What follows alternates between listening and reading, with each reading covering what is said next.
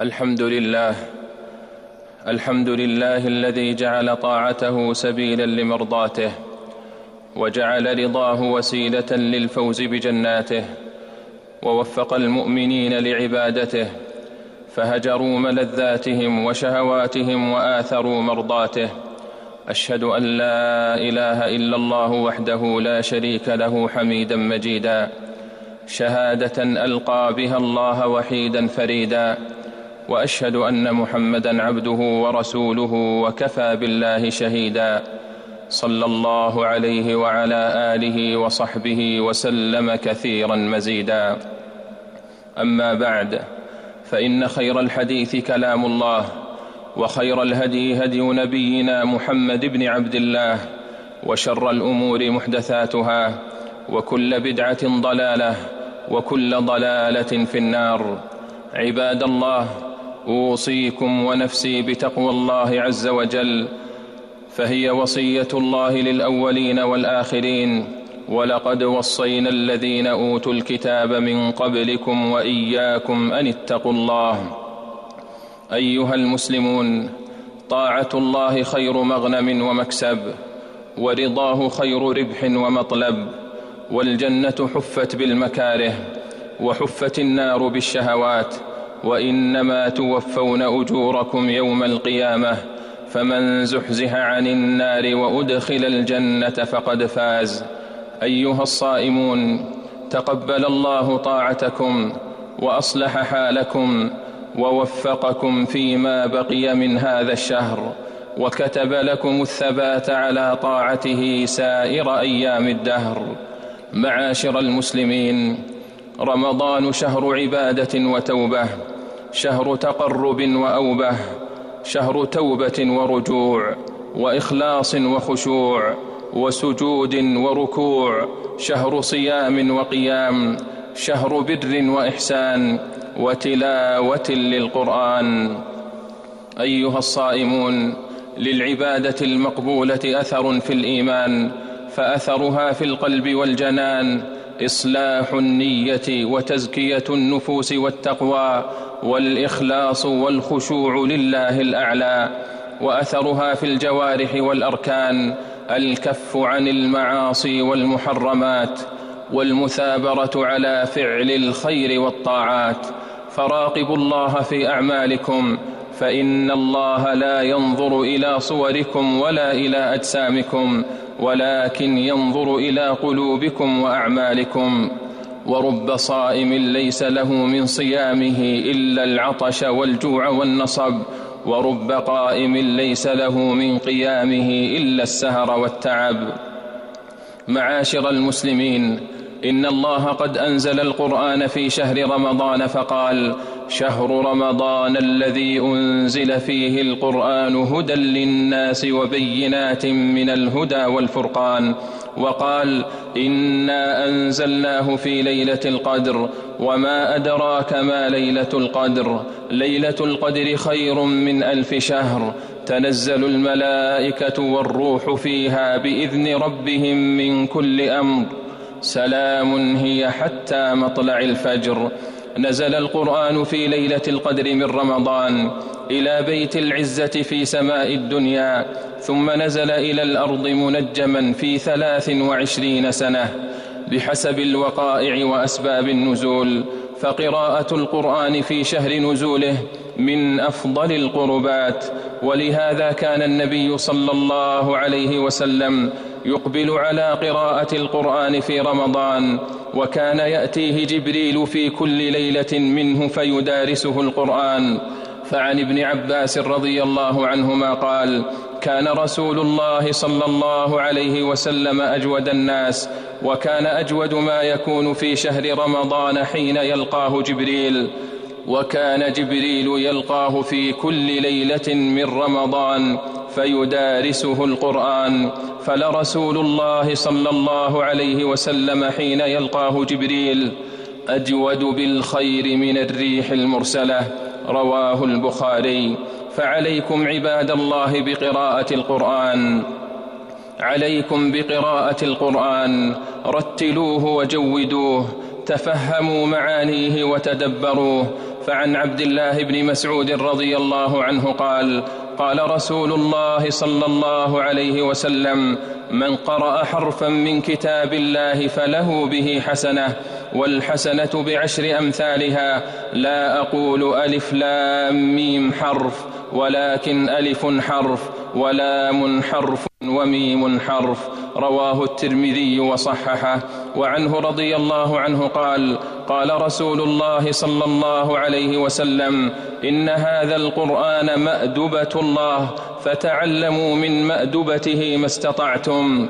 إن هذا القرآن حبل الله والنور المبين والشفاء النافع عصمة لمن تمسك به ونجاة لمن اتبعه لا يزيغ فيستعتب ولا يعوج فيقوم ولا تنقضي عجائبه ولا يخلق عن كثرة الرد. فاتلوه فإن الله يأجركم على تلاوته بكل حرف عشر حسنات رواه الطبراني. وعن عبد الله بن عمرو رضي الله عنهما قال قال رسول الله صلى الله عليه وسلم يقال لصاحب القرآن يوم القيامة اقرأ وارتق ورتل كما كنت ترتل في الدنيا فإن منزلتك عند آخر آية تقرأها. رواه الترمذي. فاقرأوا القرآن عباد الله ولا تهجروه. إياكم ومقاطعة القرآن إياكم ونسيان القرآن فإن ذلك حسرة وندامة وانتكاسا وملامة. نعوذ بالله أن نكون ممن يخاصمهم رسول الله صلى الله عليه وسلم في الإعراض عن القرآن عند ربه وقال الرسول يا رب إن قوم اتخذوا هذا القرآن مهجورا.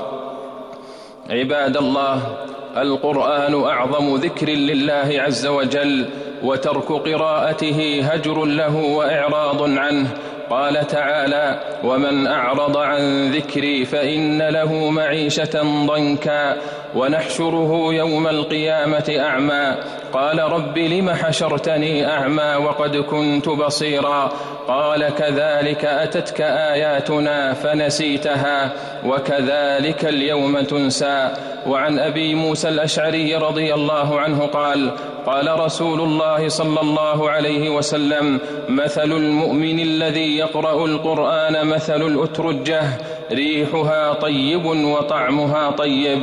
ومثل المؤمن الذي يق... ومثل المؤمن الذي لا يقرأ القرآن مثل التمرة. لا ريح لها وطعمها حلو ومثل المنافق الذي يقرأ القرآن مثل الريحانة.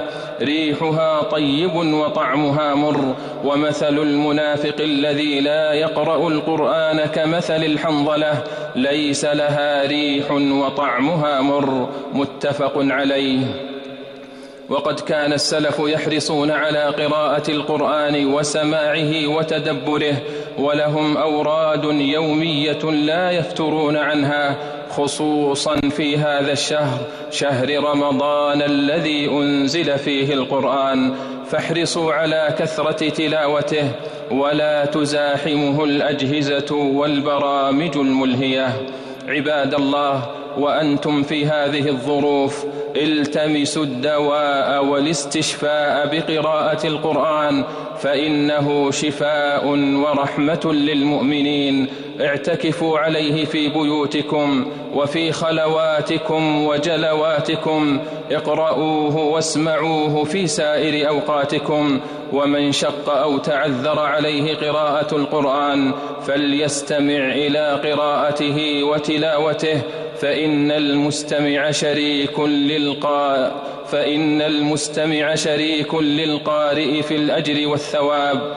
والله يقول وإذا قرئ القرآن فاستمعوا له وأنصتوا لعلكم ترحمون. بارك الله لي ولكم في القرآن العظيم ونفعني وإياكم بما فيه من الآيات والذكر الحكيم. أقول ما تسمعون وأستغفر الله العظيم الجليل لي ولكم ولسائر المسلمين من كل ذنب فاستغفروه. إنه هو الغفور الرحيم. الحمد لله علام الغيوب وغافر الذنوب وساتر الخطايا والعيوب وكاشف الكروب. يمد يده بالليل ليتوب مسيء النهار.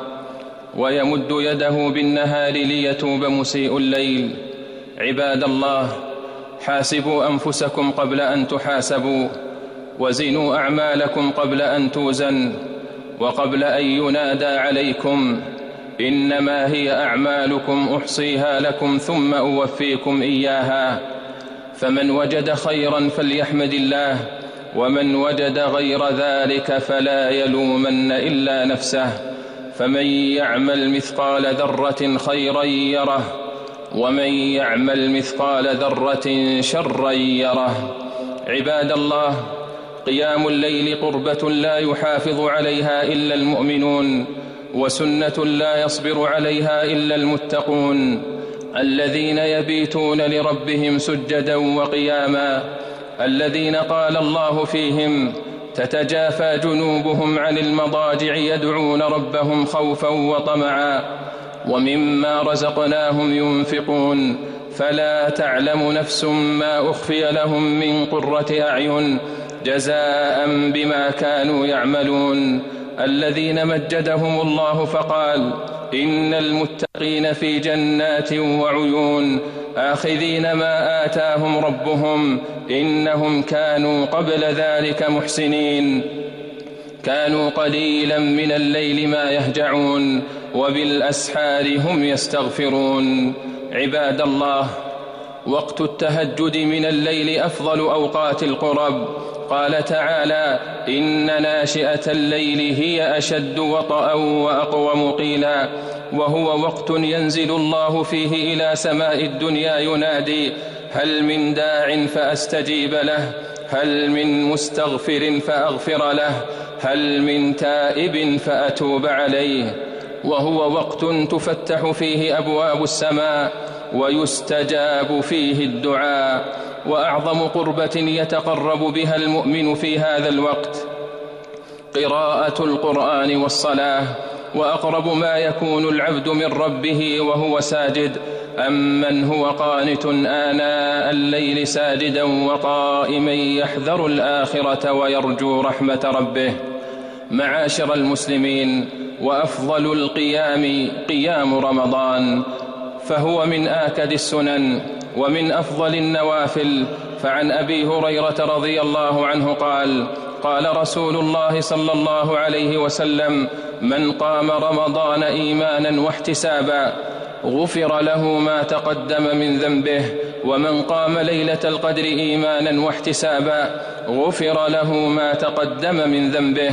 وعن عروة بن الزبير رضي الله عنه أن أم المؤمنين عائشة رضي الله عنها أخبرته أن رسول الله صلى الله عليه وسلم خرج من جوف الليل فصلى في المسجد فصلى رجال بصلاته فأصبح الناس يتحدثون بذلك فاجتمع أكثر منهم فخرج رسول الله صلى الله عليه وسلم في الليلة الثانية فصلوا بصلاته فأصبح الناس يذكرون ذلك فكثر أهل المسجد من الليلة الثالثة فخرج فصلوا بصلاته فلما كانت الليلة الرابعة عجز المسجد عن أهله فلم يخرج إليهم رسول الله صلى الله عليه وسلم. فطفق رجال منهم يقولون الصلاة الصلاة فلم يخرج إليهم رسول الله صلى الله عليه وسلم حتى خرج لصلاة الفجر فلما قضى الفجر أقبل على الناس ثم تشهد فقال أما بعد فإنه لم يخف علي شأنكم الليلة ولكني خشيت أن تفرض عليكم صلاة الليل فتعجزوا عنها رواه مسلم. فكان الناس بعد ذلك يصلون اوزاعا وفرادا حتى جاء عمر بن الخطاب رضي الله عنهم فجاء حتى جاء عمر بن الخطاب رضي الله عنه فجمعهم على قارئ واحد فعن عبد الرحمن بن عبد القاري أنه قال خرجت مع عمر بن الخطاب رضي الله عنه في رمضان إلى المسجد فإذا الناس أوزاع متفرقون يصلي الرجل لنفسه. ويصلي الرجل ويصلي بصلاته الرهط. فقال عمر والله إني لأراني لو جمعت هؤلاء على قارئ واحد لكان أمثل فجمعهم على أبي بن كعب. وبعد عباد الله فمن كانت نيته صادقة في العزم على الصلاة في أحد الحرمين أو غيرهما من المساجد وتعذر عليه ذلك أو حال دونه أمر فصلى في بيته فإن أجره تام مكتوب له إن شاء الله فإن رسول الله صلى الله عليه وسلم يقول وانما لكل امرئ ما نوى ويقول من هم بحسنة فلم يعملها كتبت له حسنة ويقول عليه الصلاة والسلام إذا مرض العبد أو سافر كتب له مثل ما كان يعمل مقيما صحيحا. وقد قال النبي صلى الله عليه وسلم لما دنا من المدينة راجعا من غزوة تبوك إن بالمدينة أقواما ما سرتم مسيرا ولا قطعتم واديا إلا شركوكم في الأجر. قالوا يا رسول الله وهم بالمدينة؟ قال وهم بالمدينة. حبسهم العذر. فهنيئا لمن حبسهم العذر. أجزل الله لهم العطية وأتم الأجر. وهنيئا لمن صدقوا الله في العزم والنيات. فرفع لهم الدرجات وحط عنهم الخطيئات. وهنيئا لمن كتب الله لهم أجر العمل الصالح. بصدق نياتهم ولم تفعله منهم الجوارح. اللهم إنك ملاذنا وملجأنا. لا منجأ لنا منك إلا إليك. عليك توكلنا وإليك أنبنا وإليك المصير. نسألك العافية في الدنيا والآخرة. اللهم إنا نسألك العفو والعافية. في ديننا ودنيانا وأهلنا وأموالنا. اللهم استر عوراتنا وامن روعاتنا. اللهم احفظنا من بين أيدينا ومن خلفنا. وعن أيماننا وعن شمائلنا ومن فوقنا. ونعوذ بعظمتك أن نغتال من تحتنا. اللهم أنت الملتجا ومنك الرجاء. نعوذ بك من شرور أنفسنا وسيئات أعمالنا. ومن شر كل دابة أنت آخذ بناصيتها. اللهم اكلأنا بحفظك ورعايتك. وأعذنا من سخطك وبلائك. ولا تسلط علينا ما لا طاقة لنا به. اللهم إنا نعوذ برضاك من سخطك. ونعوذ بمعافاتك من عقوبتك ونعوذ بك منك لا نحصي ثناء عليك أنت كما أثنيت على نفسك. اللهم أنت أعلم بحالنا وضعفنا وعجزنا وفقرنا فلا تكلنا إلى أنفسنا طرفة عين. اللهم فاحفظنا من كل شيطان رجيم وعدو أثيم. ومن كل بلاء وداء أليم. اللهم ارفع عنا البلاء والوباء والربا والفتن وأعذنا من السنين والمحن ومن الخوف والرعب والقلق واليأس والوهن. اللهم اختم بالصالحات آجالنا وبالشهادتين أعمالنا واقسم لنا من السعادة أوفر حظ وأعظم نصيب في الدارين. اللهم رجوناك اللهم رجوناك وأنت الكريم. اللهم رجوناك وأنت الكريم. من علينا في الحياة بإحسانك. ولا تقطع برك عنا بعد الممات. برحمتك يا أرحم الراحمين. اللهم وفق ولي أمرنا خادم الحرمين الشريفين بتوفيقك وأيده بتأييدك. اللهم وفقه وولي عهده لما تحب وترضى. يا سميع الدعاء. سبحان ربك رب العزة عما يصفون. وسلام على المرسلين والحمد لله رب العالمين. وصلى الله وسلم على نبينا محمد وعلى آله وصحبه أجمعين.